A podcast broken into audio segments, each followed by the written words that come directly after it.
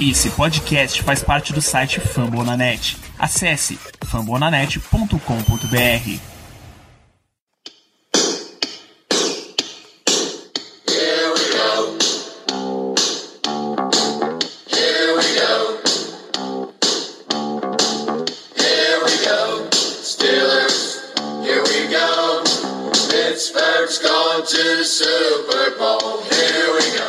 bem, pessoal, estamos começando mais uma edição do Black Yellow Brasil Podcast, o programa de número 168, falando sobre o Pittsburgh Steelers para todo o Brasil, direto de fambonanet.com.br, do Spotify, iTunes, Deezer, Google Podcasts ou da sua carteirinha de vacinação, tá doida para receber aquele carimbinho de Covid.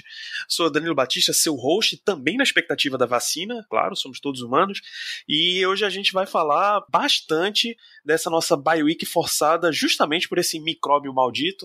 E para fazer esse plantão médico, aqui temos a presença de Semi Golds, o Germano Coutinho, o melhor de todo o Brasil. Muito boa noite, Germano. Boa noite, Danilo. Bom dia, boa tarde, boa noite aos ouvintes. É isso, estamos aqui para comentar sobre essa bye week forçada, essa situação que pegou todo mundo de surpresa, mas querendo ou não, até que veio em uma boa hora. Então vamos embora. Também na presença deste homem que infelizmente não tira férias dos Steelers, Ricardo Rezende. Muito boa noite, Ricardo. Boa noite, Danilo. Boa noite, Germano. Boa noite aos amigos ouvintes. Bom dia, boa tarde, como também diria o nosso querido Germano Coutinho, falou agora há pouco. É uma semana bem atípica, mas o atípico é quase um normal em 2020. É jogo adiado, bye week antecipada, a gente não esperava, quebra calendário de tudo, quebra calendário do podcast, a gente some porque não tem o que falar basicamente sobre o Steelers, mas estamos aqui hoje, depois de alguns dias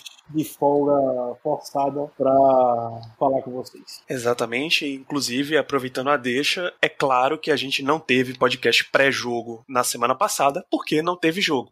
A gente gravou na segunda-feira e publicou na terça o pós-jogo contra o Texans. Na terça-feira mesmo já tinha notícia de que tinha caso de Covid no Titans e que o jogo poderia ser adiado. Aí a gente segurou a onda para ver qual era a resolução. Já era, a gente já tinha noção que era muito difícil que o jogo fosse ser realizado na data certa, mas assim que ele fosse confirmado, a gente organizava o programa. No fim das contas, vocês não perdem nada, porque antes da semana 7, que é a próxima, a nova data desse jogo, a gente grava um programa falando das expectativas para o jogo versus Titans, e ainda nessa semana um pré-jogo contra o Eagles. Essa, inclusive, é a pergunta de um dos, dos nossos amigos ouvintes que a gente já, já recupera quando a gente chegar no bloco das perguntas. Mas o, a grande notícia da semana, é claro, é o adiamento dessa partida da semana 4 entre Steelers e Titans que se deu porque deu um surto de coronavírus dentro de jogadores e funcionários do Tennessee Titans. Para vocês terem uma noção da linha do tempo, tá? No dia 24 de setembro, e isso era a quinta-feira antes dessa semana 4, o defensive back Greg Mabin testou positivo, na verdade antes da semana 3 ainda, tá? É um, um, jogador de practice squad, testou positivo, foi afastado pelo protocolo, ele tinha acabado de ser contratado, estava naquela fase de testes ali para ver se conseguia integrar o elenco.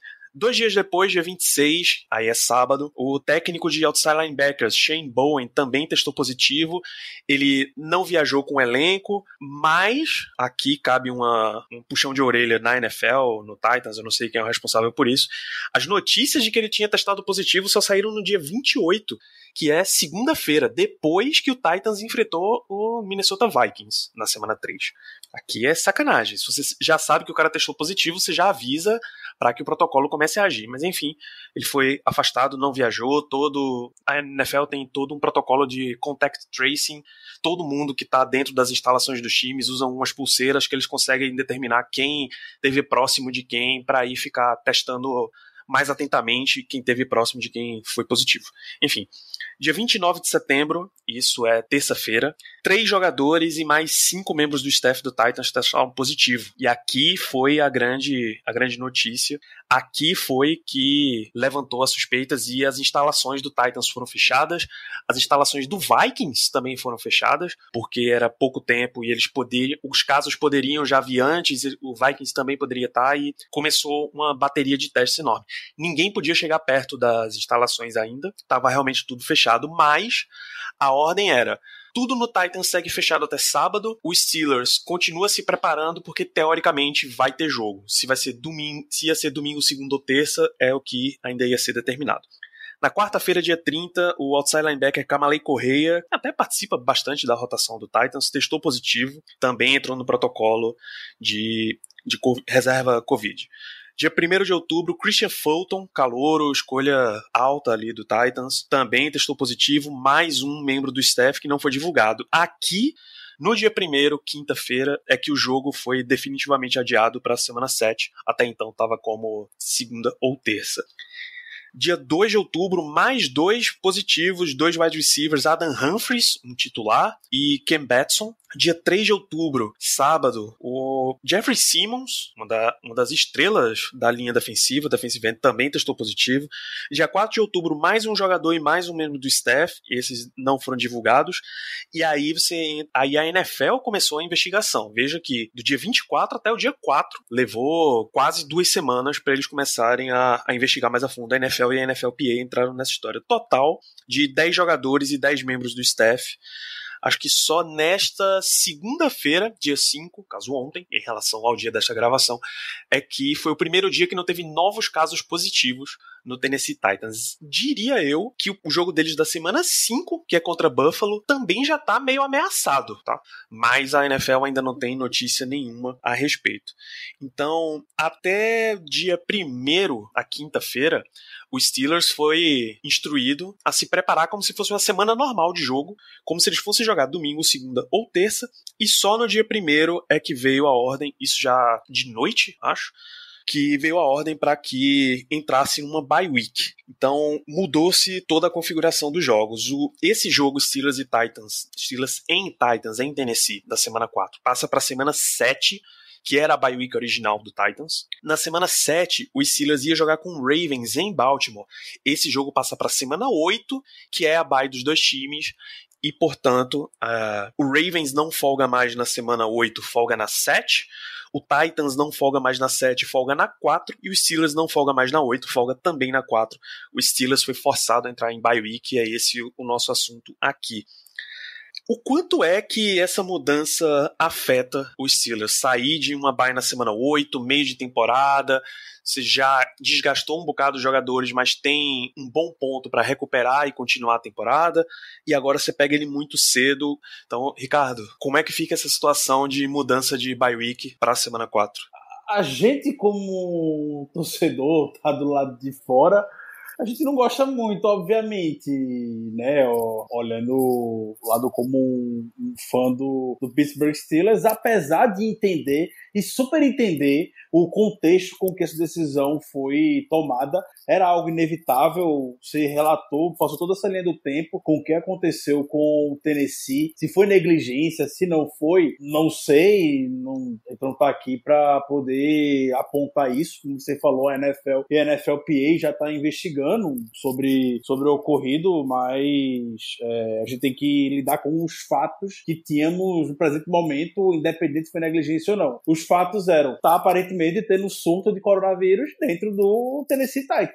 Todo dia jogador testando positivo, funcionário da equipe testando positivo. Eu li que até o, o, o mesmo motorista de ônibus que é, transportou Tennessee Titans, também transportou o time da Major League Baseball Houston Astros, e o, motorista também, tá, também deu positivo. Mais uma pessoa que aparentemente tiveram algum tipo de contato com, com, com a doença. É o inimigo invisível, entre aspas, que a gente tem no mundo todo hoje o, mundo parou nos últimos meses perante o coronavírus, seria até ingenuidade da nossa parte imaginar que em algum momento isso não iria atingir a NFL. Acredito que mais do que o questionamento a respeito do que, do que é, efetivamente aconteceu, digo, com relação ao Titans, se seguiu, se não seguiu protocolos, é, a respeito de que a NFL, para mim, não tinha um plano de contingência com relação a isso. A NFL tanto falou ao longo da off-season, que tem plano de contingência. A gente tem um comitê formado por vários ex-jogadores que podem é, e que vão sugerir planos alternativos para caso a NFL seja de alguma forma prejudicada pela, pela, pela pandemia que estamos vivendo, se mostrou totalmente perdida na hora, com informações extremamente desencontradas. Jogo não vai ser domingo, vai ser segundo, jogo vai ser terça, não vai ser mais segunda, não vai ser terça, jogo vai ser só na, na semana 7, o jogo tá adiado. Steelers treina, Steelers não treina. O Steelers soube dessa notícia na quinta-feira, quando um, todo mundo no CT treinando, porque era uma ordem da NFL eles fazerem esse tipo de atividade. É, então foi pareceu tudo muito fora de sincronia. Eu sei que a situação é delicada, mas novamente o que eu estou questionando aqui é até que ponto a NFL realmente estava pronta para esse tipo de situação. Aparentemente não estava. Tava todo mundo contando que os 32 times seriam extremamente responsáveis e que não estaria sujeito a esse tipo de, de situação. Aconteceu, paciência, o Steelers, no final das contas, a gente sabe que acabou tendo uma bye week antecipada e não da melhor forma possível. Foram três dias de folga, quando a própria NFLPA, no acordo geral da liga, lá o CBA, prevê que são quatro dias. É, o Tony foi até questionado a respeito disso e meio que falou: ah, a gente entende que é uma situação especial, então não tem problema isso acontecer, o pessoal ter os três dias de folga. É, e o Tony também ele, ele segue muito nessa, nessa mesma linha. É, não adianta a gente ficar aqui chorando, reclamando ele até falar is what it is. É o que é, é o que a gente tem que lidar ah, agora, é, o Raymond Foster, até na semana passada, é, comentou no Twitter falando que o que Mike Tony provavelmente deve ter dito no vestiário quando anunciou a decisão é a NFL não tá absolutamente nem aí pra bye week de vocês, se vai ser agora, se vai ser depois, se vai ter bye week, se não vai ter bye week. A NFL quer saber que vai ter jogo. Ela não tá nem aí se você ia viajar com sua família, se você quer descansar um, dois dias. Ela não tá nem um pouco preocupada com isso. Então, não adianta a gente ficar aqui lamentando ou fazer alguma coisa nesse sentido. E conhecendo o Tony, muito provavelmente ele deve ter seguido nesse ritmo mesmo. É... Então, paciência. Entendemos, eu particularmente entendo, na verdade, diante da situação, o ocorrido, eu só questiono os planos e a organização da NFL por trás disso. Tinham talvez alternativas melhores que já eram para terem sido pensadas anteriormente, aparentemente não quiseram levar muito à frente e agora tá aí toda semana vão estar sujeito a ter esse tipo de situação. Aconteceu uma vez, beleza. Se acontecer de novo, como é que vai realocar essa nova partida, entendeu? Mas paciência. Vamos lidar com o que a gente tem. Ficar feliz que todo mundo no Titan se recuperou, tá bem aparentemente, é, todo mundo recuperado e seguir a nossa temporada, que agora são 13 jogos consecutivos até o final do ano. É exatamente isso, Ricardo. Você deu o testemunho perfeito. O mais importante pra gente é saber qualquer questionamento que seja é com os protocolos da NFL depois que aconteceram os casos e não ficar questionando o que é que o Titans pode ter feito para mexer nessa história toda. E inclusive foi daí que foi nessas perguntas para Mike Tomlin que surgiu o famoso We Don't Care, né? que obviamente já virou camiseta em alguns grupos lá de Pittsburgh, porque a turma não perde tempo. E qual era o contexto? Tu lembra qual era a pergunta específica que disse We Don't Care? O Tom ele foi questionado justamente a respeito do que ele acha da equipe ter que jogar os 13 jogos consecutivos agora e meio que sair como um grande prejudicado dessa decisão. o Tony arregalou aqueles olhão, aqueles olhos grandes dele e falou bem claramente: We don't care. A gente não se importa, a gente não tá nem aí. É o que é, é a situação que a gente tem que lidar. E a NFL não tá absolutamente nem aí para o que o Tony acha, o que os jogadores do Steelers acham, o que a direção do Steelers acha. É, o Eric Ibon reclamou no Twitter: ah, eu marquei viagem com meus filhos na Week. A NFL tá absolutamente nem aí para isso só quer saber que o cara vai esteja lá presente jogando é, toda semana. É isso que a NFL faz no final das contas, né? Chase Claypool pediu para a galera do Titans reembolsar o jantar de calouros que ele teve que pagar. É exatamente isso.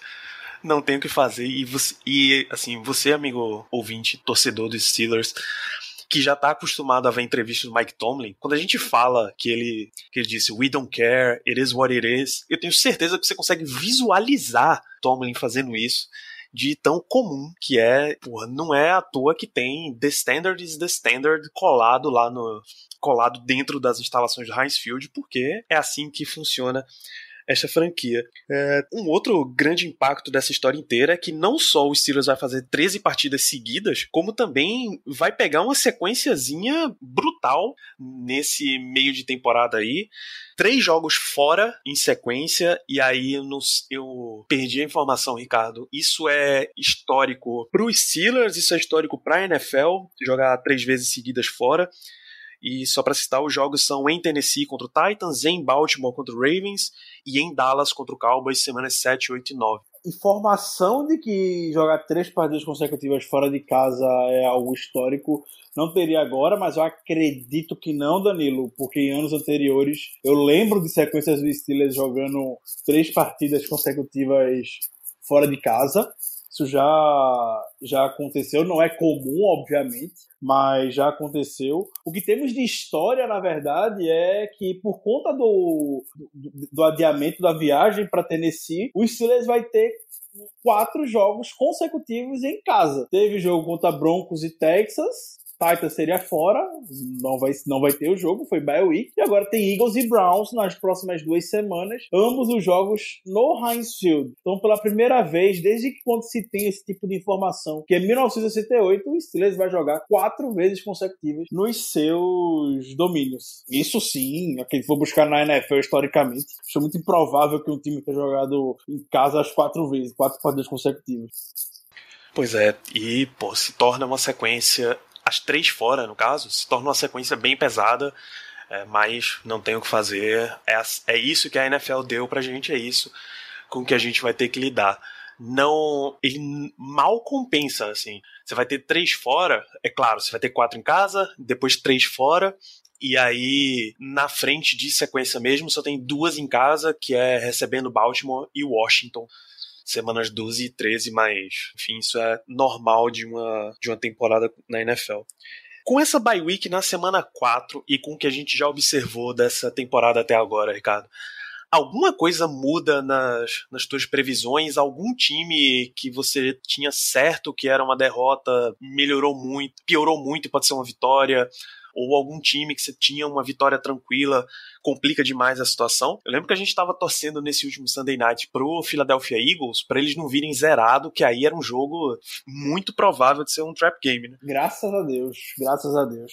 Ainda bem que o Eagles venceu e o Eagles ainda é líder da sua divisão. Perfeito, ótimo. A confiança já aumentou é, mais de 100% que vamos vencer essa partida. É, eu não diria que preocupações subiram ou desceram com relação ao restante do calendário, Danilo. Porém, eu queria destacar um, um ponto com relação a essas três primeiras semanas, podemos dizer. É, tanto o Browns, os nossos adversários de divisão, podemos, podemos dizer, o Browns, Bengals e, e Ravens, estão é, pegando os times nesses primeiros jogos meio que ainda. É, como é que eu posso falar? Buscando seu equilíbrio perfeito, porém tem potencial de melhorar. A gente vê o Washington Redskins, por exemplo, o Redskins já pegou o Browns, já pegou o Ravens. O Redskins está uma desgraça com o Dwayne Haskins como QB. Quando a gente for pegar o Redskins um pouco mais na frente, talvez a gente veja a volta do Alex Smith, não sei, tem o Kyle Allen, lá também, que mostrou alguns flashes com o Carolina Panthers já na, na NFL. E o Redskins é um time que tem um jogadores, jogadores de skill position no mínimo interessantes, como Terry McLaurin e tudo mais, e contra Browns e contra Ravens, obviamente, nem de, nem de perto o potencial seus jogadores foram aproveitados, porque o Dwayne Haskins ainda está em uma curva de aprendizagem.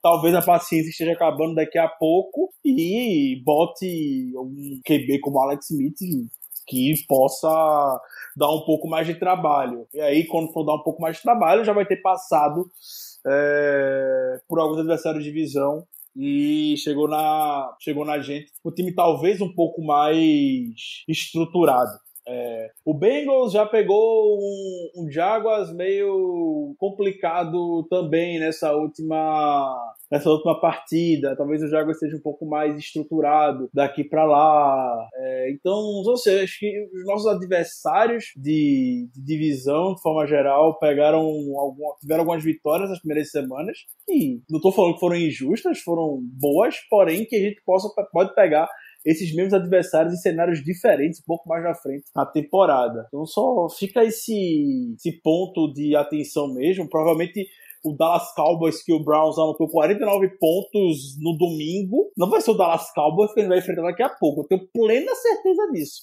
Alguma coisa vai acontecer no Dallas Cowboys. O Dallas Cowboys não vai ficar cedendo 35 pontos todo jogo. E o Browns já foi lá e garantiu a a, cari a carimbada dele nessa defesa terrível que o Cowboys até então mostrou na temporada. Daqui para semana 9, que é quando vai ter o jogo, provavelmente o Cowboys já vai ter algum tipo de ajuste, seja por bem ou seja por mal. Alguma coisa vai acontecer, então plena certeza. É, e aí pode ser que seja um jogo um pouco mais complicado, entendeu? Então, a observação que eu faria no calendário era perante a isso. É isso. Uma das minhas duas observações seria exatamente o Dallas Cowboys. Eu acho que eles ainda têm que melhorar em termos de defesa. O ataque tá em altíssimo nível como a gente esperava, mas a defesa deve encaixar um pouquinho mais até lá, porque até porque pior do que tá não dá.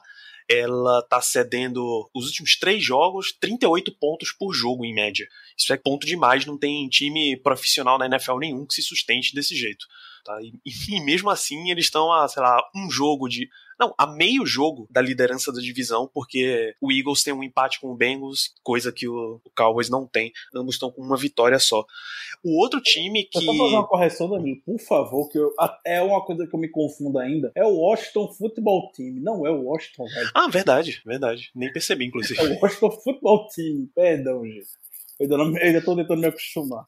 Pô, esse, e essa temporada a gente não tem Las Vegas Raiders para dar mais misturada ainda são os dois as duas novidades de nome. Enfim, o Cowboys tem essa novidade, tem essa diferença. O Buffalo Bills é um time que a gente esperava que fosse vir forte, mas eu não achei que eles fossem ficar 4-0 assim no começo da temporada. Não achava que Josh Allen fosse tá jogando o nível que ele tá jogando. Acho que achei que o crescimento dele ainda fosse um pouco mais gradual.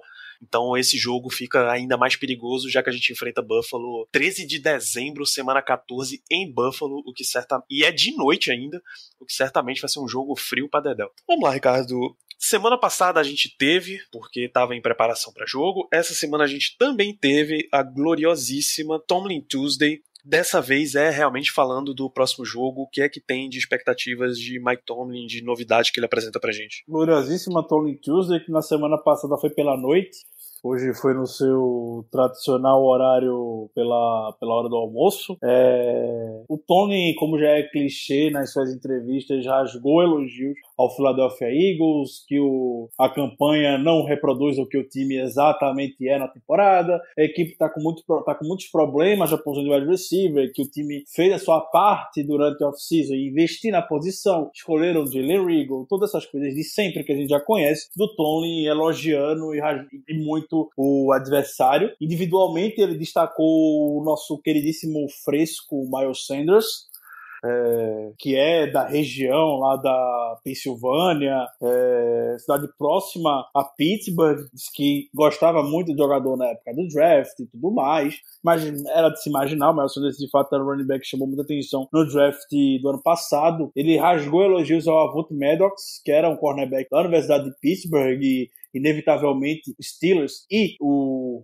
o Pittsburgh Panthers da, da NCAA é, dividem mesmo, dividem o estádio, dividem instalações, então acaba tendo uma relação e um contato muito próximo entre, entre as duas equipes. Então Tony disse que conhece o Arvoot Medal, sabe que ele é um menino muito bom, elogiou ele individualmente. É, e não e nos elogios mais, podemos dizer, sinceros que ele podia fazer essa coletiva, ele obviamente destacou a, o bom, a boa linha defensiva do Philadelphia Eagles, que dentre os nomes tem o nosso queridíssimo Javon Hargrave, que está lá na Philadelphia agora e tá doido para aplicar uma lei do ex no domingo. É, destacou, disse que ele, mais do que ninguém, conhece o Hargrave, foi ele que selecionou o Hargrave no draft, apesar de ter apontado que o Hargrave está jogando de uma maneira bem diferente do que era em Pittsburgh.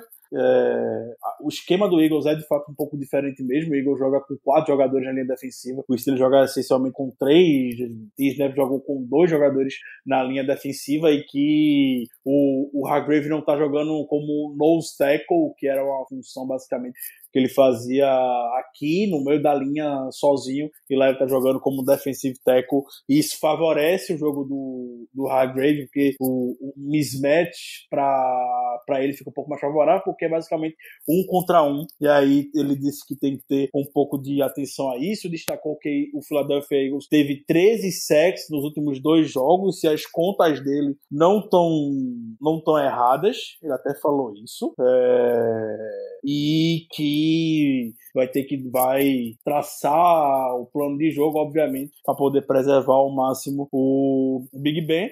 É, no lado ofensivo, além do Miles Sanders que ele falou agora há pouco, ele destacou eventualmente o, o Carson Wentz e o Zach Ertz, e, e, o Tom ele foi questionado é, qual o grau de acompanhamento que ele tem dentro do Carson Wentz e ele foi sincero como geralmente é, falou que não são jogadores que a gente está acostumado a assistir filme todo ano. A gente enfrenta o Eagles uma vez a cada quatro anos. Eu não perco meu tempo assistindo tape do Eagles quando eu tenho um Lamar Jackson para enfrentar duas vezes ao ano, um Baker Mayfield para enfrentar duas vezes ao ano, seja, muita coisa do Baker Mayfield, é claro mas vocês entenderam o, o recado aqui. É, mas que, obviamente, nessa semana e parte da semana passada, quando viu que teria a bye week, ele procurou focar e se inteirar muito do que o Carson Wentz está pode fazer dentro, dentro de campo.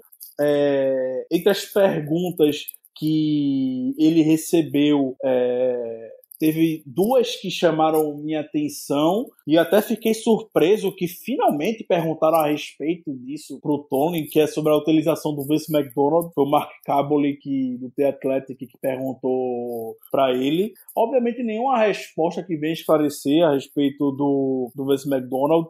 É, só falou que é um jogador que é muito versátil, jogador muito valioso nos bloqueios, é um jogador que ele gosta no, no jogo aéreo e que pelo último jogo dele, merece mais tempo de jogo, podemos dizer, para o, o final da temporada e que ele é definitivamente um cara titular no Steelers. E essa pergunta veio muito porque a gente viu que o George Kittle fez na partida contra o Eagles no domingo, agora no Sunday Night Football. Foram 15 recepções, mais de 150 jardas e um touchdown. E aí, logo em seguida, o Tony foi questionado se os tie seria uma arma que ele iria explorar nesse, nessa partida e o Tony também foi sincero falando que ele não falou com essas palavras, obviamente, mas existem tie ends e existe o George Kittle. O George Kittle é um jogador espetacular, é um jogador muito diferenciado e que ele não julga que o desempenho de George Kittle foi bom por ele ser um tie end e o Eagles teria problemas para poder marcar o TE, e o problema foi realmente o George Kittle ser uma besta gigantesca, um jogador extremamente competente, que é mais muito mais mérito dele do que uma dificuldade do Philadelphia Eagles em marcar os os tie ends. Então ele tá foi mais nesse, nesse sentido. É, e eu, outra pergunta também que eu fiquei surpreso, na verdade, mais com a resposta agora do que com a pergunta, foi que ele foi questionado a respeito do Dustin Coco e como é que tá a avaliação do Panther,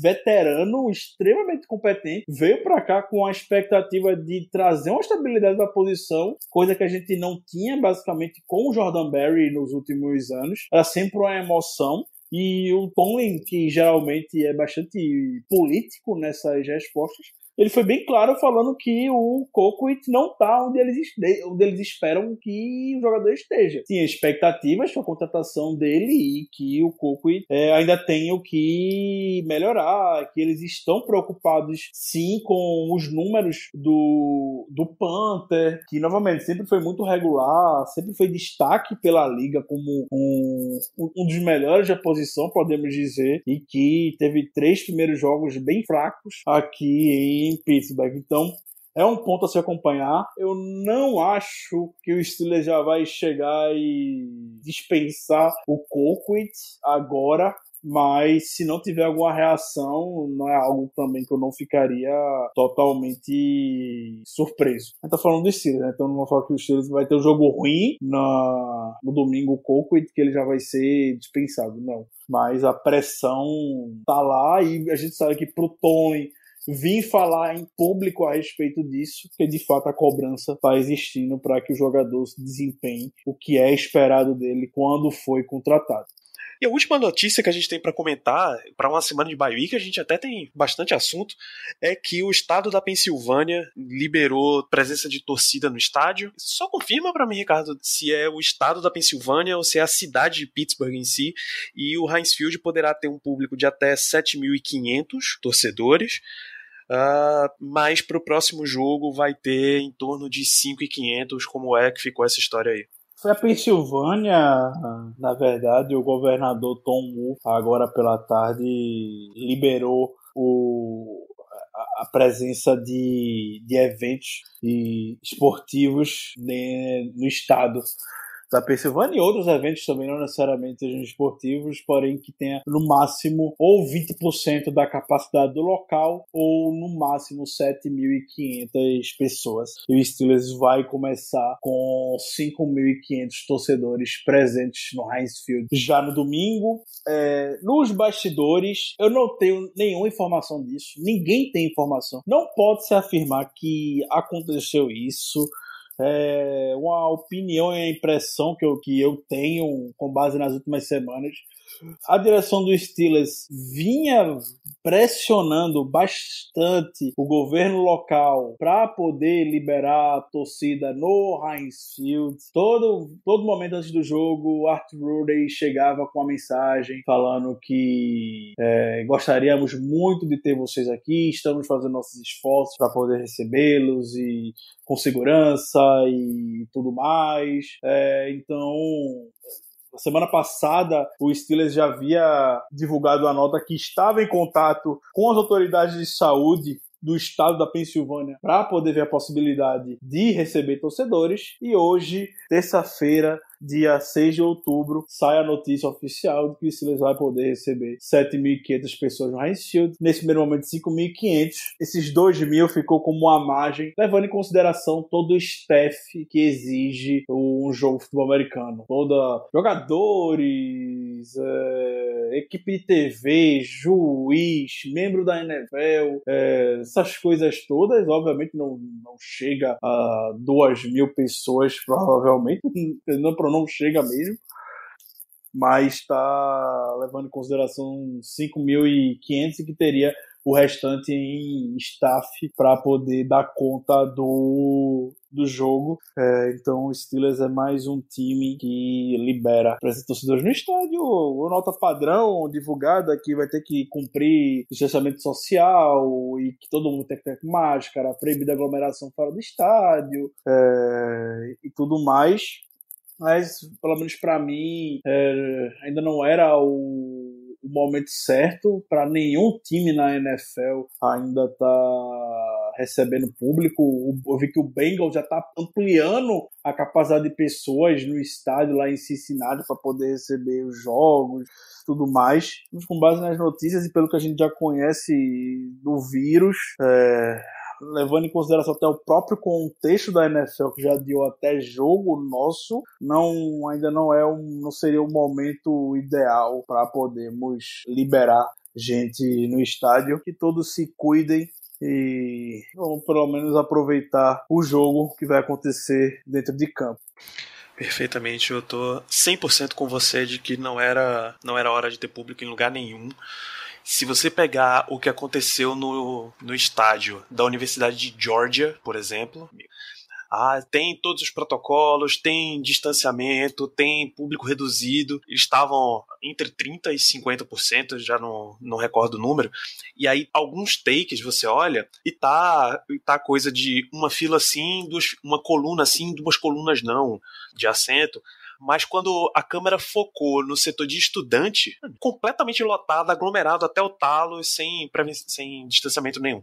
Então, boa sorte que vai ser uma grande luta. É, e, e, além de tudo, Danilo, é, levar em consideração esquecer só o contexto do estádio, que vão ser 5 mil pessoas lá, todo mundo bonitinho, como tá se desenhando, distanciamento, todo mundo máscara. Mas existe toda uma logística para você uhum. se movimentar pela cidade. Você vai aumentar o pico de movimento na cidade de Pittsburgh, que não é grande, assim, não é uma megalópole, podemos dizer, é, espalhando gente de todos os cantos da cidade, indo em direção ao Heinz Field. Transporte público vai estar lotado, é, inevitavelmente algum, algum restaurante pela região vai ter o seu vai ter o seu movimento, um pico mais alto do que se fosse loteria não tivesse o jogo, é, enfim, tem toda uma logística por trás e essas 5.500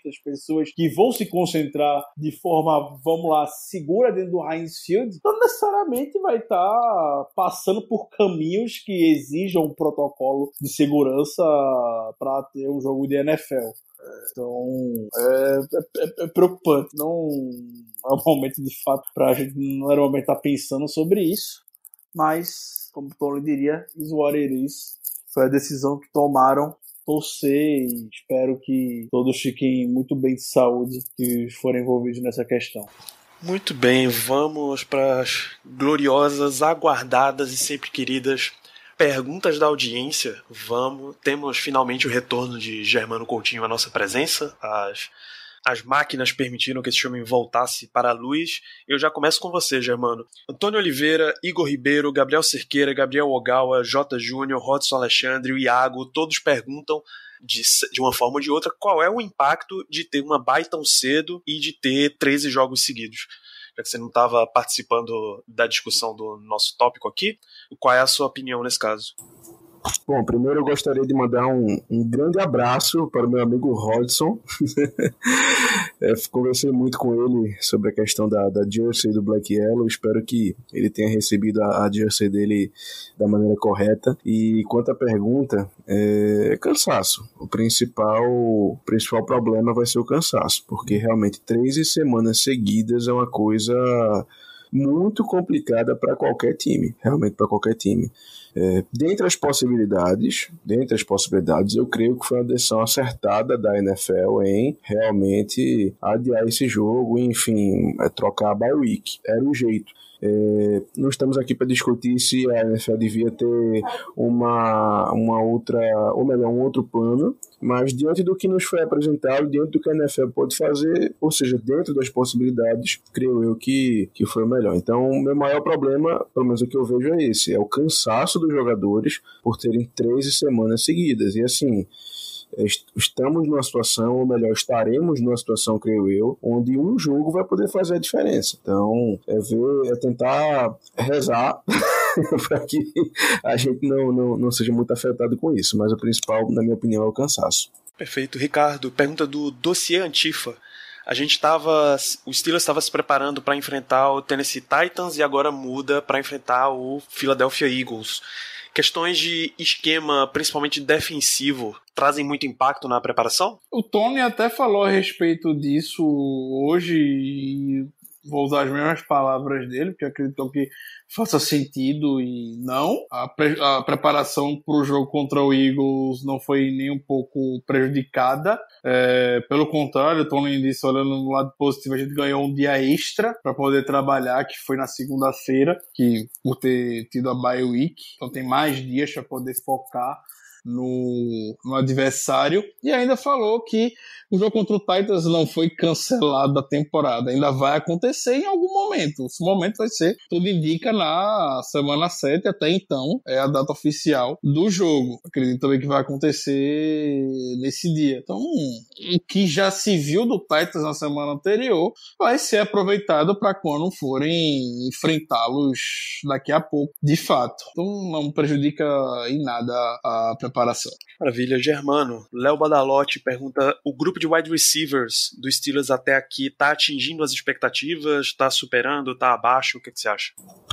Olha, creio eu que está atingindo as expectativas. Eu não chego a dizer que está superando, apesar de que se a gente for levar, for levar em consideração o parâmetro do ano passado, isso com certeza está sendo feito. Mas diante da situação atual, creio eu que a gente esteja apenas atingindo as expectativas. O, o Juju está sendo um dos melhores jogadores de slot da NFL. O Deontay Johnson está tendo uma temporada mais ou menos, digamos assim, porque ele tem tido alguns erros que não são normais dele, mas em outros momentos ele mostra porque ele é diferenciado. O James Washington tá tendo uma temporada, vamos dizer assim, até que é, assim sem muito destaque, mas sinceramente não tá fazendo falta. Ele pelo menos não tá comprometendo, apesar de que eu realmente acredito que ele seja um bom jogador. E o Chase Claypool tá aí, o rookie teve aquela belíssima recepção, o toe drag, teve aquela ótima recepção também para touchdown de 80 e poucas jardas ou 70 e poucas jardas. Então, assim, eu não, eu não vou chegar a dizer que, que eles estão superando, não. Eu acho que eles estão atingindo as expectativas. Eu tô gostando até o momento. Eu posso fazer um contraponto Deixa eu só lhe pedir para adicionar nessa história, quando você fizer o seu contraponto, você fala especificamente sobre Chase Claypool. É a pergunta do Renato Cardona se ele tem potencial para chegar no nível que o glorioso, o não tão glorioso, aliás, ex-camisa 84 jogava. Beleza, ok. É, eu entendo os pontos que o Germano levantou. Eu não vou criticar nunca o corpo de wide receiver, muito pelo contrário. É, só quero levantar, na verdade, o ponto que a gente vê pela NFL muitos e muitos times, de forma correta, obviamente, com seus investimentos altos na posição de wide receiver.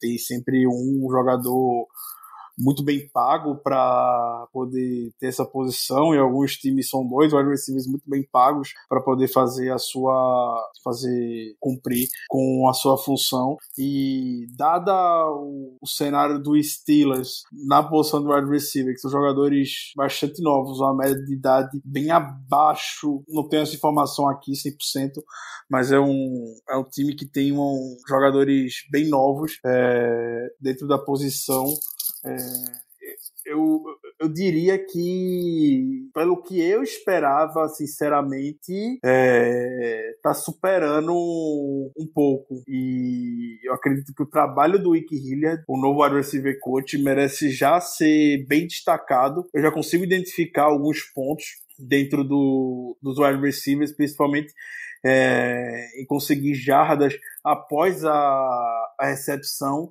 O, a gente viu o James Washington na semana contra o Giants recebendo a bola um, ali linha de 5 jardas e carregando jogadores defensivos, a forma como ele carregou que seja um impacto do trabalho do, do Ike Hilliard. É, a gente viu o Juju contra o, contra o Texas se esticando todo para conseguir um first down no, logo no início da partida. Eu também acredito que seja já coisa do Ike Hilliard. É, então, acredito que dentro do que a gente esperava, e é óbvio que a volta do Big Ben ajuda bastante, e isso eleva completamente o nível da posição como um todo, mas pela pelas expectativas que se tinha para a posição. É, inclusive, o, Pro Football Focus fez um ranking e botou o corpo de wide do Steelers na parte de baixo, do meio para baixo da, da tabela, é, pelo menos nos nomes, é, eu acredito que esteja superando. Eu sei que Deontay Johnson tem de fato os seus problemas com drop, é, já teve fumble, dois fumbles, um retornando punt e outro em um, em um eventual handoff, mas ao mesmo tempo eu também acredito que seja isso porque ele tá é o wide mais envolvido da equipe. Quanto mais você toca na bola, mais, mais, mais sujeito a erros de fato você vai estar. Tá. É, para ter noção, pelo menos até a semana 3, onde a gente tem informação. O Deontay Johnson era basicamente o segundo receiver mais acionado da NFL, só atrás do DeAndre Hopkins. Então, quanto mais você for acionado, de fato, estaria mais sujeito a isso acontecer. Então, para mim, eu estou muito positivamente surpreso e isso tudo é só para dar um destaque muito positivo pro Ig Hiller. Perfeito. E Claypool? Repete a pergunta, Danilo, para eu... Se Chase Claypool é do Renato Cardona, Chase Claypool tem potencial para chegar a AB, o mesmo nível que Antonio Brown jogava pelos Steelers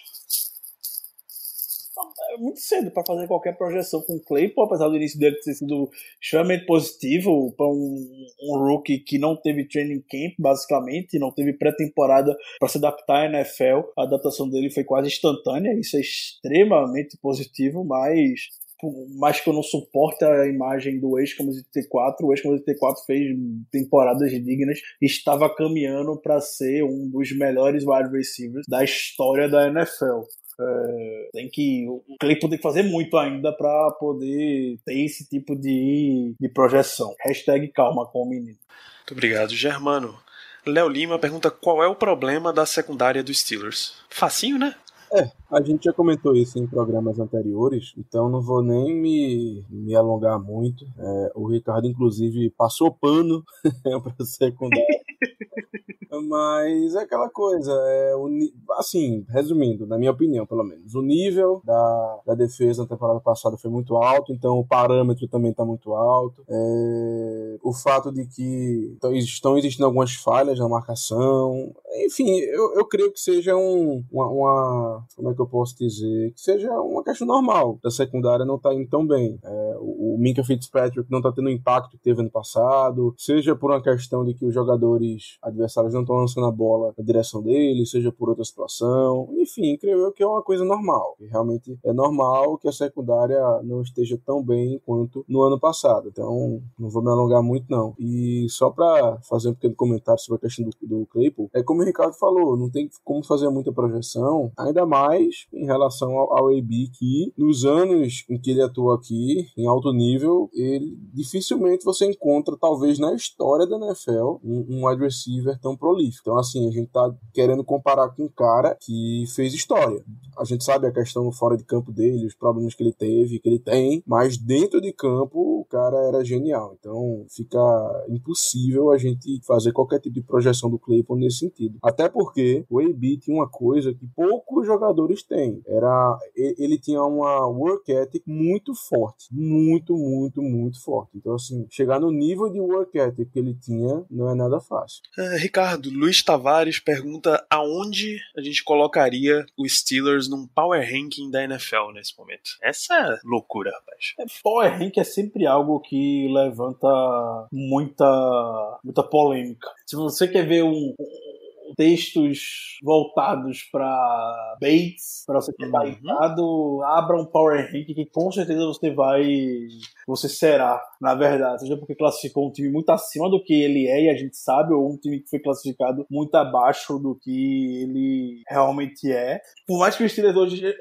Eu não vou botar assim em uma posição exata, é, por mais que o Steelers hoje esteja ainda é, invicto, para mim jogou bem, dependendo dos adversários que foram escolhidos. E o Steelers não escolhe adversário, na verdade, o Steelers joga de acordo com o o calendário oferece, ele tem nenhum problema. O Steelers teve vencido de times até agora que é, só venceram um jogo, que foi o Broncos na semana passada contra o Jets. É, então, dito isto, eu, eu, eu botaria o Steelers é, fazendo uma tierização, usando um termo bastante contemporâneo, é, o tier do Steelers ali na, no tier 2, o, um pouco abaixo dos top, top teams ainda. É, top, top teams eu diria que são o Packers, que tá voando, o Chiefs, inevitavelmente, com o Mahomes, Seahawks, por mais que teve dificuldade em dois jogos com o Patriots, venceu com a goal line e o teve pouco dificuldade para vencer Miami é, no domingo, mas você tendo Russell Wilson ali, ainda botaria a equipe é, também nesse essa primeira prateleira. O Bills, eu acredito que já fez por merecer também ter uma, ter uma posição ali é, nesse, nesse meio desse tier 1 da NFL, podemos, podemos dizer. É, então, eu botaria esses no tier 2, a posição no máximo ali em, quinto lugar em Power Rankings, acredito que seja o, o ideal ali, entre quinto e oitavo lugar na casa dos, dos Power Rankings. Você, Germano, tem, tem essa visão também? Eu tô 100% com o Ricardo. Sim, tenho a mesma visão. Na minha opinião, é, como o Ricardo falou, o Tier 1 seria justamente assim, sem, sem exatamente uma ordem, vai. Chiefs, Packers, Seahawks e Ravens. Eu diria que seria esse Tier 1. E os Steelers estariam nesse Tier 2 mesmo, com o Bills, com, com o próprio Titans, com, com o Colts. Então, assim, eu diria que a gente tá nessa faixa. Eu creio que a gente estaria, assim, para o Tier 2, eu diria que dentre os times que eu citei, talvez o único que esteja acima da gente seria o Buffalo Bills. Eu não vejo, eu não vejo os Titans acima e também os Colts acima. Eu acho que é, seria mais ou menos nesse patamar. Maravilha. Antônio Carlos Moraes faz uma pergunta difícil. Como é que se julga um Panther, Ricardo? É, de fato. É... O Panther ele tem o, o Panther tem que ter acima de tudo consistência. Foi por isso que a gente mandou Jordan Berry. Jordan Berry ele tinha seus momentos de genialidade que ele enfiava a bola lá atrás e alguns muitos momentos na temporada passada a gente ganhou jogo porque o Jordan Berry enfiava a bola lá atrás de fato é, e a defesa do jeito que estava jogando não conseguia segurar é, e um, alinhado com uma boa temporada do Chris Boswell a redenção em 2019 a gente conseguiu de fato vencer partidas por conta disso, por das posições de campo que a gente acabava vencendo, do mesmo jeito que a gente também já perdeu jogos que o Barry fazia punts bastante curtos. Então, é, contra o Bills, por exemplo, o Jordan Barry fez talvez o pior punt da temporada toda. E a gente quase complicava um jogo contra o Cardinals também por causa do Barry. Enfim, é, você não pode ser inconsistente antes de tudo, você tem que ser regular. E o que o Dustin Colquitt foi ao longo de que, 15 anos que ele tá na NFL, ele sempre foi regular, não à toa passou 15 anos com a camisa do Kansas City Chiefs. Começou lá, ficou até ano passado lá também. É... E aí, a gente contratou ele na esperança que ele fosse ser um, um nome um pouco mais regular. E não é isso que está acontecendo, como a gente comentou. É, além do, dos punts um pouco, um pouco curtos, até o hang time, podemos dizer, porque a bola fica lá pendurada, tá razoável e não à toa a gente vê constantemente o, o Claypool e o Justin Lane, que são os dois gunners, ficam nos opostos, chegando rapidamente no, no adversário a fazer o tackle. É, ainda precisa ter um pouco mais de feijão e botar essa bola um pouco mais para trás. Teve punt, não lembro se foi contra o Texas, se foi contra o Broncos, eu acho que foi contra o Texas, que tava na expectativa um pouco de botar o pessoal lá atrás, é, na linha de 5 jardas por aí, e a bola caiu exatamente na linha de 20 jardas e era aquela posição perfeita para um Panther enfiar a bola, o ataque adversário lá com as costas na parede. É, já teve punts também, jogo contra o Broncos que foi dentro da end zone e a bola já caiu basicamente no meio do campo, deixou o Broncos em uma outra posição já, enfim. É, antes de tudo, medir diretamente distância do punt, porque tem punt, punts que manda a bola uma bomba, em um caso específico, mas que não são regulares. Eu lembro de alguns anos atrás, no meio a tantos punts, punts que a gente já teve, o Drew Butler foi um que ele deu um, um punt maravilhoso na temporada regular, foi coisa assim de 70 e poucas jardas, recordes e tudo mais, destaques, a gente sustentando Butler para ficar porque enfiou a bola de 70 e poucas jardas em um punt e tudo mais, mas não era uma pessoa regular, não era um cara regular dentro da posição, estava bem longe de repetir o mesmo sucesso que tinha. Então, acredito que para você medir essa posição, você só tem que ser regular e, obviamente, constantemente, por favor, enfiar o máximo no seu adversário, pelo menos dentro da linha das 20 jardas. É... Para começar com as costas na parede, 20 jardas porque é a posição dele começaria se fosse só um touchback. Ah, tem duas perguntas aqui que eu vou acabar envolvendo vocês dois porque elas são mais, mais amplas. O Luiz Tavares volta aqui para o nosso bloco de perguntas, perguntando, começa com você, Germano. A gente até falou sobre isso um pouco na semana passada, mas acho justo voltar. O 3 a 0 do Steelers nesse momento é enganoso ou é real?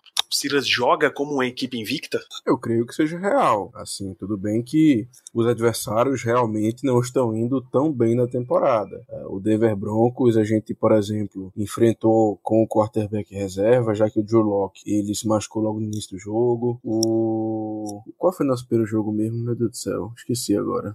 Giants.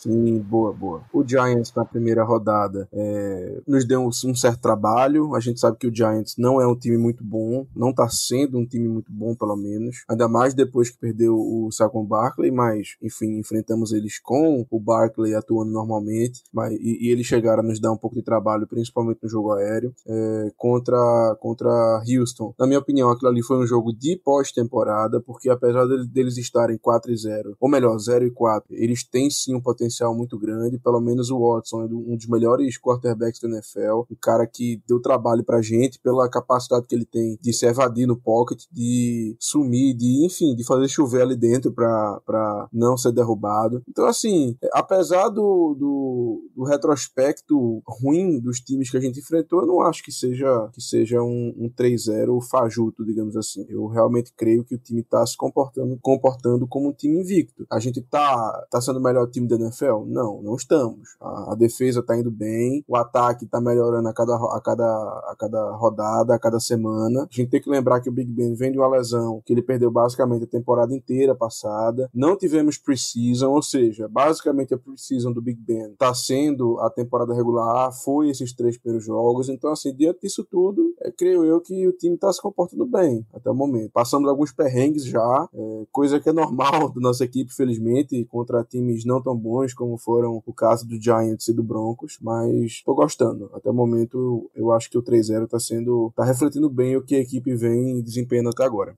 É, só antes de passar pro Ricardo, o Germano se tocou no ponto perfeito. A pré-temporada do Steelers está sendo, e de todas as equipes da NFL, claro, está sendo durante a temporada. As circunstâncias fizeram com que isso ficasse mais pesado ainda para o time, porque exatamente o nosso quarterback está a um, há um ano sem jogar, basicamente. Ele machucou que era a semana 3 da temporada 2019 esse tempo inteiro ele não podia mal mexer o braço, quanto mais lançar uma bola. Tá? Então é um jogador que ficou muito tempo parado, ia precisar retornar, ia precisar de tempo. E eu tenho a suspeita que ele ia até jogar um pouquinho a mais em pré-temporada do que o padrão, justamente para tirar essa ferrugem. Mas aí, de repente, graças à pandemia, você tem que entrar do zero a 100 de uma vez já dentro da primeira partida da temporada regular. E assim, grandes times, o que eles fazem é, se está fácil, você ganha fácil. Se tem circunstâncias atenuantes, você dá teu jeito e ganha. E o que é que o Steelers fez até agora nessa temporada? Deu um jeito e encontrou formas de ganhar as partidas. Então, esquece, Ricardo já mencionou isso aqui, esquece essa história de ah, os nossos adversários só ganharam uma partida todos somados. O problema é deles. Quando o Pittsburgh Steelers entrou em campo, ele entrou para jogar, ele encontrou a forma de ganhar e ele ganhou. Saiu do resultado, saiu do estádio três vezes com vitória. Então, bicho, esse placar é o mais importante.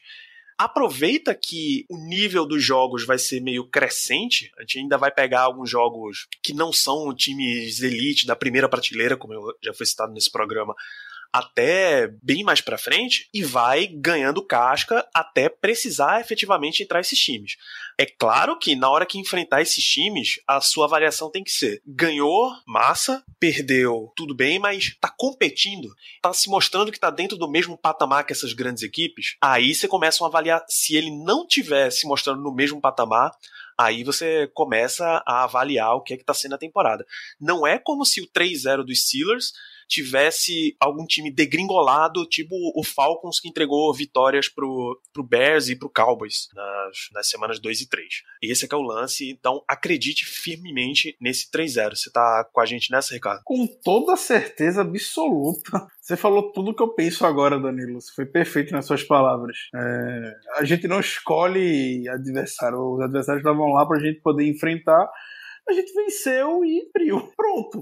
É, e, sinceramente, acredito que a gente já tenha feito o suficiente nessa temporada para mostrar que a gente veio para disputar alguma coisa. Os 3-0 não é em vão ou de uma forma iludida. A gente não sabe como foi que aconteceu. A gente tá vendo uma defesa extremamente dominante nos jogos onde atuou e um ataque que ainda está em busca da sua identidade. É, então, uma vez que a gente espera que ele busque consiga ter essa identidade ao longo da temporada, temos tudo para ir longe nesse ano. Perfeito. E a última pergunta do, é do João Marcos é um campo das ideias aqui, Ricardo. O Steelers hoje conseguiria parar Pat Mahomes? Porque afinal o destino da IFC passa por Kansas City. Né? Eu não sei. A gente vê, vê só, só, até hoje, eu até vi esse dado interessante na tela do Twitter ontem, no meu jogo do Chiefs e do Patriots. Só a defesa do Billy Check basicamente conseguiu fazer algum tipo de cócegas do Mahomes, uma ameaça de conseguir parar ele. Não à toa, em dois anos de Mahomes efetivamente na liga, quem barrou de, do Chiefs ir pro Super Bowl número ano do, do Mahomes foi justamente o Patriots na final de conferência. É, é difícil fazer essa afirmativa, porque a gente já enfrentou o Mahomes uma vez e o jogo foi um verdadeiro tiroteio, podemos dizer mas eu vou ser ousado. Acho que. Não acho, na verdade, é, isso é um fato. A nossa defesa é uma das três melhores da NFL, no pior das hipóteses. Isso se não for a melhor. Então, eu acredito que a gente tem tudo dentro de plano de jogo e dentro de características de jogadores individuais para poder sim conter o Patrick Mahomes e o ataque como um todo do, do Kansas City Chiefs. Então vou apontar aqui, sim, a gente consegue parar, por mais que difícil que vá ser. Lembrando sempre que nos duelos Mike Tomlin e Andy Reid, o Tomlin levou vantagem em grande maioria, viu? Olha só, Germano. Você entra nessa, nessa onda de otimismo também? Eu vou além. Eu cravo com toda certeza que a gente consegue pará-lo. É só fazer uma única coisa. A gente pega o Terrell Edmonds, mete ketchup nele e manda ele pro campo. Aí o Mahomes vai ficar confuso e a gente consegue o sec. Não, infelizmente, do jeito que tá hoje com essa secundária, sendo muito sincero, eu adoro nossa defesa, especialmente nos pass rush, mas eu não vejo como a gente vai conseguir ou como a gente conseguiria hoje parar o, o Patrick Mahomes. É, talvez o termo parar seja muito forte. É, eu, eu creio que a defesa tem o potencial, e, e eu tô frisando a palavra potencial, de, de conseguir é, diminuir o ritmo dele, de conseguir dar trabalho a ele para que a gente possa ganhar o jogo, tá? Eu acho que um jogo hoje contra, contra o Kansas City Chiefs não seria uma derrota acachapante, não. Eu acho que daria jogo, mas realmente parar o Patrick Mahomes é muito difícil. É, a frase em voga no momento é: você não consegue pará-lo, você só pode tentar conviver com ele. É isso que qualquer time que vai enfrentar esse Chiefs hoje precisa trabalhar para fazer.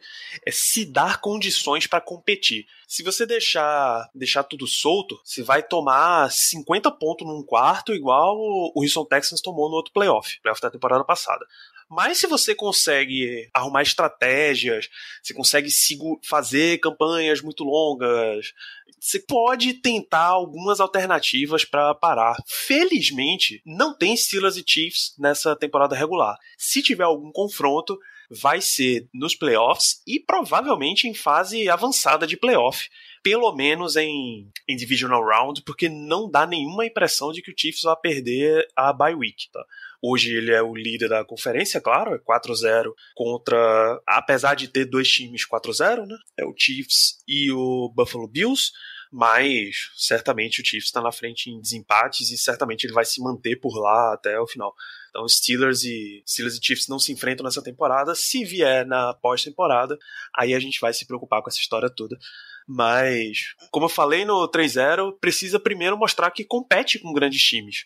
E, pelo amor de Deus, eu não quero ver ninguém batendo no peito dizendo ah, a gente consegue parar isso daqui, porque não tem necessidade de fazer um negócio desse nessa altura do campeonato. Só para você ter noção do quanto, do quanto o Chiefs já tá dominando, podemos dizer, na, na AFC, dentro da divisão delas, deles, é, uma casa, uma grande casa de apostas dos Estados Unidos hoje já pagou antecipadamente quem cravou que o time seria campeão da AFC da AFC West. Já pagou, pagou para geral, depois, depois da vitória de ontem. Pô, bicho, aí cresceu, viu? Na semana 4 já pagaram para quem apostou que o time venceria a AFC West. Tava pagando, não devia estar pagando muito, provavelmente, né? Mas é. é o nível de confiança que se tem com esse Kansas City Chiefs.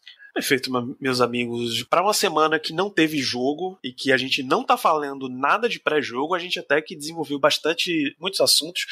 Obrigado a você, ouvinte, que está mandando muitas perguntas. Vamos para as queridas considerações finais. Germano Coutinho, despeça-se da nossa audiência. Obrigado por mais um programa.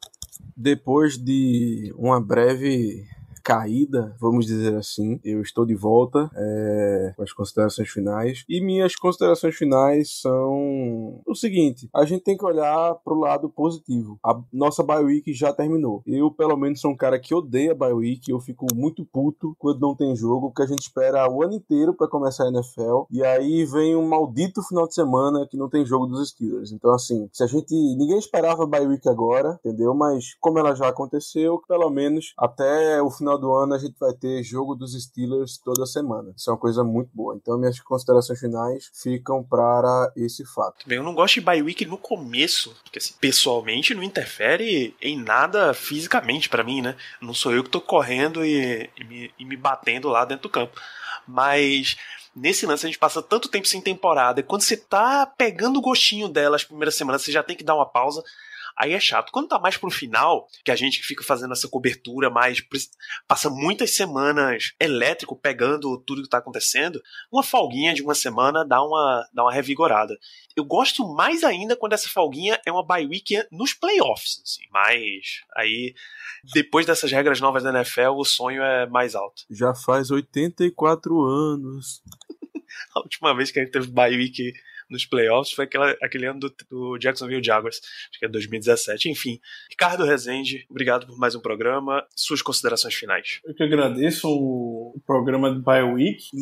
geralmente a gente senta e começa a falar sobre a temporada como ela foi até então, que a gente espera que mude a partir de agora e esse ano a gente meio que teve que improvisar tudo, como disse no início. A gente ninguém esperava que isso fosse acontecer, mas estamos aqui tentando trazer o melhor e absolutamente tudo sobre o Steelers para vocês. Agradecer todo o prestígio, principalmente por nos acompanharem tão, tão bem pelo Spotify e demais, demais provedores de podcasts por onde você está acompanhando nesse exato momento. E as minhas considerações finais, propriamente dita, vão ficar para o reforço. É, a gente estava falando do Chiefs agora há pouco.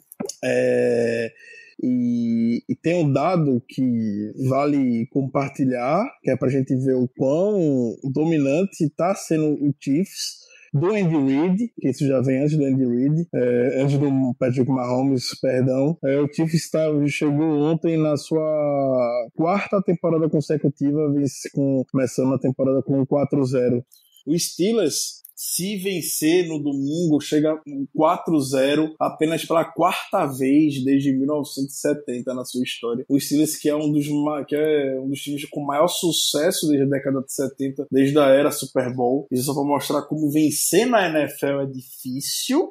É... E esse 3-0 ele merece ser sim muito comemorado. Também para reforçar como o time do Chiefs de fato é uma, é uma é um patamar realmente acima, ele é bem, bem diferenciado. Então aproveitem, vamos torcer e sempre lembrando que na última vez que o Steelers chegou 4-0, o Steelers foi ao Super Bowl e ganhou. Então, hashtag empolgou para todo mundo ficar feliz. Até a próxima, amigos. Muito obrigado. É isso, amigo ouvinte. Aproveite essa situação de 3-0, de vitórias consecutivas, de estar invicto numa temporada, porque porra, toda semana ficar aparecendo naquele gráfico. Se seu time ainda está invicto, DRT nisso aqui é muito gostoso, cara.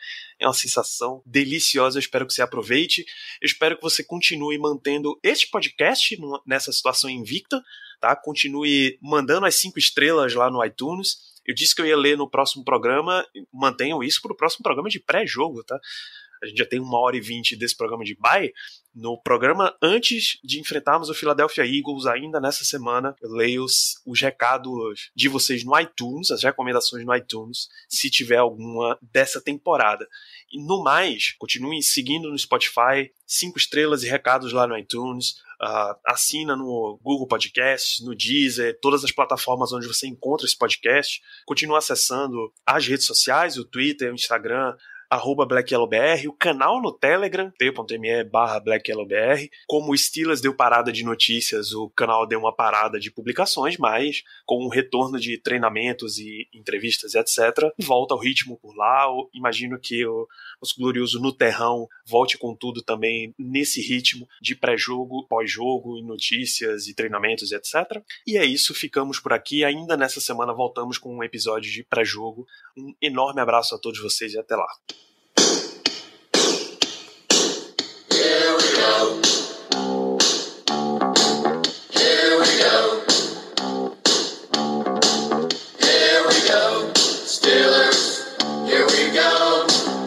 Pittsburgh's going to the Super Bowl. Here